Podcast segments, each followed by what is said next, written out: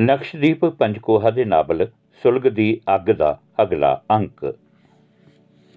ਤਰਨਜੀਤ ਤੇ ਉਸਦੀ ਮੰਮੀ ਨੂੰ ਮੇਜਰ ਸਾਹਿਬ ਇਸ ਵਕਤੇ 6:40 ਦੀ ਟ੍ਰੇਨ ਤੇ ਚੜਾਏ ਭਾਵੇਂ ਰਾਤੀ 11 ਵਜੇ ਤੱਕ ਉਹ ਛੱਤ ਤੇ ਤਰਨਜੀਤ ਨਾਲ ਗੱਲਾਂ ਕਰਦਾ ਰਿਹਾ ਸੀ, ਪਰ ਸਵੇਰੇ ਉੱਠ ਕੇ ਜਦੋਂ ਉਹਨੇ ਤਰਨਜੀਤ ਤੇ ਉਸਦੀ ਮੰਮੀ ਨੂੰ ਇੱਧਰ-ਉੱਧਰ ਵੇਖਿਆ, ਉਹਨੂੰ ਉਹਨਾਂ ਦੇ ਸੇ ਐਨੇ ਸਵੇਰੇ ਚਲੇ ਜਾਣ ਬਾਰੇ ਚਰਨਜੀਤ ਨੇ ਉਸ ਨੂੰ ਨਹੀਂ ਸੀ ਦੱਸਿਆ। ਉਸਦੀ ਮਾਮੀ ਜੀ ਨੇ ਉਸ ਨੂੰ ਦੱਸਿਆ ਕਿ ਪਹਿਲੀ ਟ੍ਰੇਨ ਵਾਪਸ ਚਲੇ ਗਏ ਸੀ, ਕਿਉਂਕਿ ਉਹਨਾਂ ਨੇ ਕਿਸੇ ਦੇ ਭੋਗ ਉੱਤੇ ਜਾਣਾ ਸੀ। ਕੁਝ ਚਿਰ ਲਈ ਉਹ ਉਦਾਸ ਹੋ ਗਿਆ, ਪਰ ਫਿਰ ਉਹਨੇ ਆਪਣੇ ਆਪ ਨੂੰ ਸਮਝਾਉਣਾ ਸ਼ੁਰੂ ਕੀਤਾ। ਐਨਾ ਕਿਉਂ ਚੁੱਟ ਰਿਹਾ ਤੂੰ ਤਰਨ ਨਾਲ? ਤੇਰਾ ਮਕਸਦ ਕੀ ਹੈ? ਤੇ ਕਿਹੜੇ ਪਾਸੇ ਤੂੰ ਪੈ ਰਿਹਾ ਫਿਰ ਉਸ ਨੂੰ ਅੰਦਰੋਂ ਆਵਾਜ਼ ਆਉਂਦੀ ਹੈ, ਇਹ ਵਾਦਾ ਤੂੰ ਐਵੇਂ ਵਧਾ ਲਿਆ। ਆਪਣੇ ਪਰਿਵਾਰ ਦਾ ਬਦਲਾ ਲੈਣ ਵਾਲੇ ਇਸ਼ਕ ਮੁਸ਼ਕ ਵਿੱਚ ਨਹੀਂ ਖੋਇਆ ਕਰਦੇ। ਫਿਰ ਉਹ ਬਹੁਤ ਡੂੰਘੀ ਨਿਰਾਸ਼ਾ ਵਿੱਚ ਚਲਾ ਗਿਆ।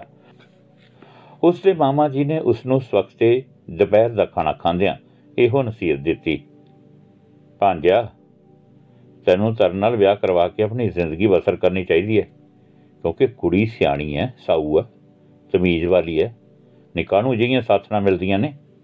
ਇਸ ਵਾਰ ਉਹ ਚੁੱਪ ਕਰਕੇ ਮਾਮਾ ਜੀ ਨੂੰ ਸੁਣਦਾ ਰਿਹਾ ਤੇ ਆਪਣੀ ਮਾਮਾ ਜੀ ਦੀ ਹਾਂ ਵਿੱਚ ਸਿਰ ਹਿਲਾਉਂਦਾ ਰਿਹਾ।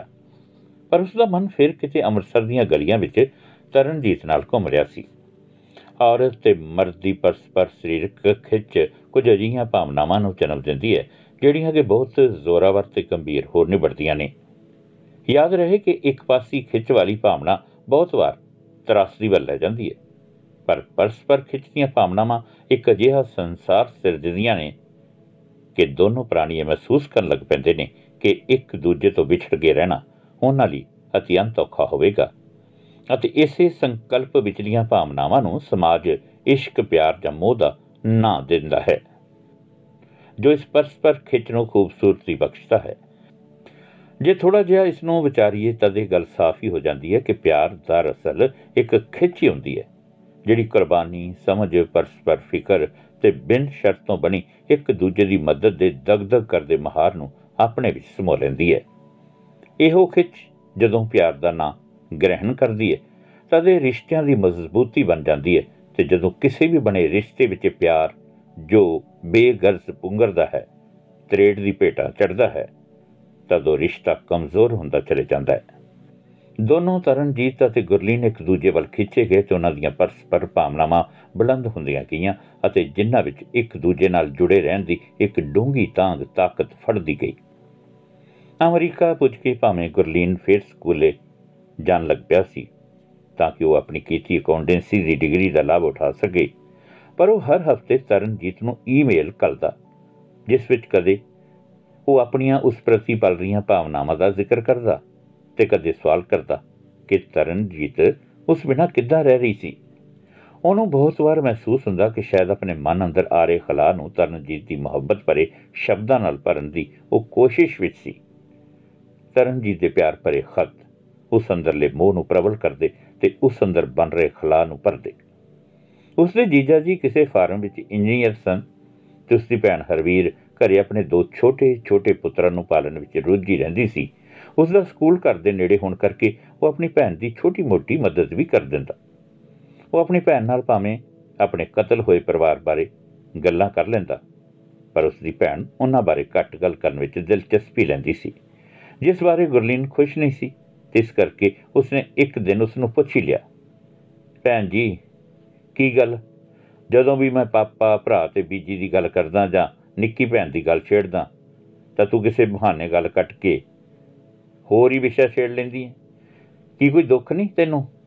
ਕਿਉਂਕਿ ਤੂੰ ਸੈਟਲ ਹੋ ਗਈ ਹੈ ਮੈਂ ਤਾਂ ਭੁਲਾ ਨਹੀਂ ਸਕਦਾ। ਬੜੇ ਪਿਆਰ ਨਾਲ ਉਸ ਦੀ ਭੈਣ ਹਰਵੀਰ ਨੇ ਕਿਹਾ, ਗੁਰਲੀਨ, ਜੋ ਚਲੇ ਗਏ, ਉਹ ਚਲੇ ਗਏ। ਆਪਾਂ ਨੇ ਤਾਂ ਜੀਣਾ ਹੈ ਤੇ ਮੈਂ ਨਹੀਂ ਚਾਹੁੰਦੀ ਕਿ ਤੂੰ ਵੀ ਉਹਨਾਂ ਬਾਰੇ ਗੱਲਾਂ ਕਰਦਾ ਰਹੇ ਤੇ ਉਸ ਦੁੱਖ ਵਿੱਚੋਂ ਨਿਕਲ ਹੀ ਨਾ ਸਕੇ। ਇਸੇ ਕਰਕੇ ਤੇਰੇ ਜੀਜਾ ਜੀ ਵੀ ਇਸ ਬਾਰੇ ਗੱਲ ਨਹੀਂ ਛੇੜਦੇ ਤੇਰੇ ਨਾਲ। ਨਹੀਂ, ਦੁੱਖ ਉਹਨਾਂ ਨੂੰ ਵੀ ਬਹੁਤ ਹੈ ਤੇ ਮੈਨੂੰ ਵੀ। ਬੀਬਾ ਬਣ ਕੇ ਇੱਥੇ ਸੈਟਲ ਹੋ ਜਾ। ਕੀ ਲੋੜ ਹੈ ਲਹੂ ਭਰੇ ਰਹਾ ਉੱਤੇ ਤੁਰਨ ਦੀ? ਬਸ ਵਾਹਿਗੁਰੂ ਜੀ ਤੇ ਛੱਡ ਤੇ ਧਿਆਨ ਨਾਲ ਆਪਣਾ ਡਿਪਲੋਮਾ ਲੈ। ਪਰ ਭੈਣ ਜੀ, ਡੰਗਰਾਂ ਵਾਂਗ ਕੱਟ ਦਿੱਤੇ ਉਸ ਥਾਣੇਦਾਰ ਨੇ ਪਾਪਾ ਜੀ ਬੀਜੀ ਭਰਾ ਤੇ ਭੈਣ ਤੇ। ਮੈਂ ਚੁੱਪ ਕਰਕੇ ਜ਼ਿੰਦਗੀ ਵਿੱਚ ਸਫਲ ਹੋਣ ਦੀ ਕੋਸ਼ਿਸ਼ ਕਰ, ਬਸ। ਤੂੰ ਉਸੇ ਰਾਹ ਤੇ ਚੱਲੇਗਾ ਤਦ ਫਸ ਜਾਏਗਾ। ਤੇ ਜੋ ਮੇਰਾ ਭਰਾ ਮੇਰੇ ਕੋਲ ਹੈ, ਮੈਂ ਉਸ ਨੂੰ ਵੀ ਗਵਾ ਲਵਾਂਗੀ। ਤਦੇ ਇੱਥੇ ਆਉਣ ਲਈ ਮੈਂ ਜ਼ੋਰ ਪਾਉਂਦੀ ਸੀ ਤੈਨੂੰ, ਪਰ ਤੂੰ ਇੱਥੇ ਆ ਕੇ ਫੇਰ ਉਹੀ ਗੱਲਾਂ ਨਾ ਕਰਿਆ ਕਰ। ਉਹ ਮੈਂ ਖੋ ਦਿੱਤੇ ਤੇ ਹੁਣ ਤੈਨੂੰ ਨਹੀਂ ਖੋਣਾ ਚਾਹੁੰਦੀ। ਫਿਰ ਗੁਰਲੀਨ ਚੁੱਪ ਕਰ ਗਿਆ ਕਿਉਂਕਿ ਉਸ ਨੂੰ ਪਤਾ ਸੀ ਕਿ ਉਸ ਦੀ ਭੈਣ ਜੀ ਬਹੁਤ ਲੰਬੇ ਲੰਬੇ ਭਾਸ਼ਣ ਦੇ ਨੇ, ਸ਼ੁਰੂ ਕਰ ਦਿੰਦੇ ਨੇ। ਇੱਕ ਦਿਨ ਉਸਨੇ ਆਪਣੇ ਜੀਜਾ ਜੀ ਨਾਲ ਆਪ ਹੀ ਆਪਣੇ ਘਰ ਦੀ ਤਰਾਸਦੀ ਬਾਰੇ ਗੱਲ ਛੇੜੀ ਤੇ ਉਹ ਹੈਰਾਨ ਰਹਿ ਗਿਆ। ਉਹਨਾਂ ਦੀ ਗੱਲ ਸੁਣ ਕੇ ਉਹਨਾਂ ਨੇ ਆਖਿਆ ਔਰ ਜੇ ਮਾਰਨਾ ਹੀ ਸੀ ਥਾਣੇਦਾਰ ਨੂੰ, ਤਾਂ 2 ਸਾਲਾਂ ਵਿੱਚ ਮਾਰ ਦਿੰਦਾ। ਹੁਣ ਇੱਥੇ ਆ ਗਿਆ ਸਭ ਭੁੱਲ ਜਾ। ਤੂੰ ਉਸ ਪੁਆਇੰਟ ਤੋਂ ਹੇਠਾਂ ਉਤਰ ਆਇਆ ਜਿਸ ਤੇ ਖੜੋ ਕੇ ਲੋਕ ਬਦਲਾ ਲੈ ਲਿਆ ਕਰਦੇ ਨੇ। ਹੁਣ ਤੂੰ ਆਪਣੀ ਭੈਣ ਦੀ ਅੱਖ ਦਾ ਤਾਰਾ ਹੈ ਤੇ ਤਾਰਾ ਬਣ ਕੇ ਰਹਿ। ਜੋ ਬੀਤ ਗਿਆ, ਬਸ ਬੀਤ ਗਿਆ। ਵਕਤ ਲੰਘ ਗਿਆ। ਹੁਣ ਇੱਥੇ ਸੈਟਲ ਹੋ। ਕਮਾਈ ਕਰ। ਕਿਉਂਕਿ ਡਿਪਲੋਮੇ ਤੋਂ ਬਾਅਦ ਤੈਨੂੰ ਇੱਕ ਚੰਗੀ ਪੈਸੇ ਵਾਲੀ ਨੌਕਰੀ ਮਿਲ ਜਾਣੀ ਹੈ। ਬਦਲਾ ਤਾਂ ਮੈਂ ਕਦੇ ਵੀ ਲੈ ਸਕਦਾ। ਗੁਰਲੀਨ ਨੇ ਮੁੜ ਕੇ ਕਿਹਾ, ਜੇ ਬਦਲੇ ਵਾਲੀ ਭਾਵਨਾ ਨੂੰ ਹੀ ਪਾਲਣਾ ਸੀ ਤਾਂ ਇੱਥੇ, ਕਿਉਂ ਆਇਆ? ਮੈਂ ਸੁਣਿਆ ਕਿ ਤੂੰ ਇੱਕ ਕੁੜੀ ਵੀ ਪਸੰਦ ਕਰੀ ਬੈਠਾ ਉਸ ਬਾਰੇ ਵੀ ਸੋਚੋ ਕਿੰਨੀ ਆਸਾਂ ਲਈ ਬੈਠੀ ਹੋਏਗੀ। ਉਸ ਤੇ ਜੀਜਾ ਜੀ ਨੇ ਸੱਚਾਈ ਉਸ ਦੇ ਸਾਹਮਣੇ ਰੱਖੀ। ਮੈਂ ਕਿਸੇ ਨੂੰ ਪਸੰਦ ਨਹੀਂ ਕੀਤਾ। ਬਾਕੀ ਦੀ ਗੱਲ ਇੱਥੇ ਆਉਣ ਦੀ। ਮੈਂ ਕਦੇ ਵੀ ਜਾ ਸਕਦਾ ਬਦਲਾ ਲੈਣ ਲਈ। ਕਮਾਲ ਹੈ ਤੂੰ ਵੀ। ਡਿਪਲੋਮਾ ਕਰ ਰਿਹਾ ਤੇ ਫਿਰ ਨੌਕਰੀ ਕਰਕੇ ਰਹੇਗਾ ਇੱਥੇ ਤੇ ਫਿਰ ਅਚਾਨਕ ਥਾਣੇਦਾਰ ਨੂੰ ਮਾਰਨ ਵਾਪਸ ਚਲਾ ਜਾਏਗਾ। ਸ਼ਾਇਦ ਇੰਜ ਹੀ ਹੋਵੇ। ਤੇਰਾ ਖਰਚਾ ਮੈਂ ਚੁੱਕ ਰਿਹਾ। ਅਤੇ ਮੈਂ ਤੇਰੇ ਕੋਲੋਂ ਦਵਾਨੀ ਵਾਪਸ ਨਹੀਂ ਲੈਣੀ, ਕਿਉਂਕਿ ਤੂੰ ਹੁਣ ਸਾਡੇ ਪਰਿਵਾਰ ਦਾ ਮੈਂਬਰ ਹੈ। ਜੇ 2 ਸਾਲ ਨੂੰ ਅਚਾਨਕ ਬਦਲਾ ਲੈਣ ਦੀ ਭਾਵਨਾ ਵਿੱਚ ਚਲੇ ਜਾਏਗਾ, ਤਦ ਮੈਨੂੰ ਦੁੱਖ ਹੋਏਗਾ ਕਿ ਮੈਂ ਐਵੇਂ ਖਰਚ ਕੀਤੇ ਤੇਰੇ ਉੱਤੇ ਇੰਨੇ ਪੈਸੇ, ਕਿਉਂਕਿ ਸੈਟਲ ਤਾਂ ਤੂੰ ਹੋਇਆ ਹੀ ਨਹੀਂ। ਉਸ ਦੇ ਜੀਜਾ ਜੀ ਬਹੁਤ ਹੀ ਗੰਭੀਰ ਹੋ ਗਏ।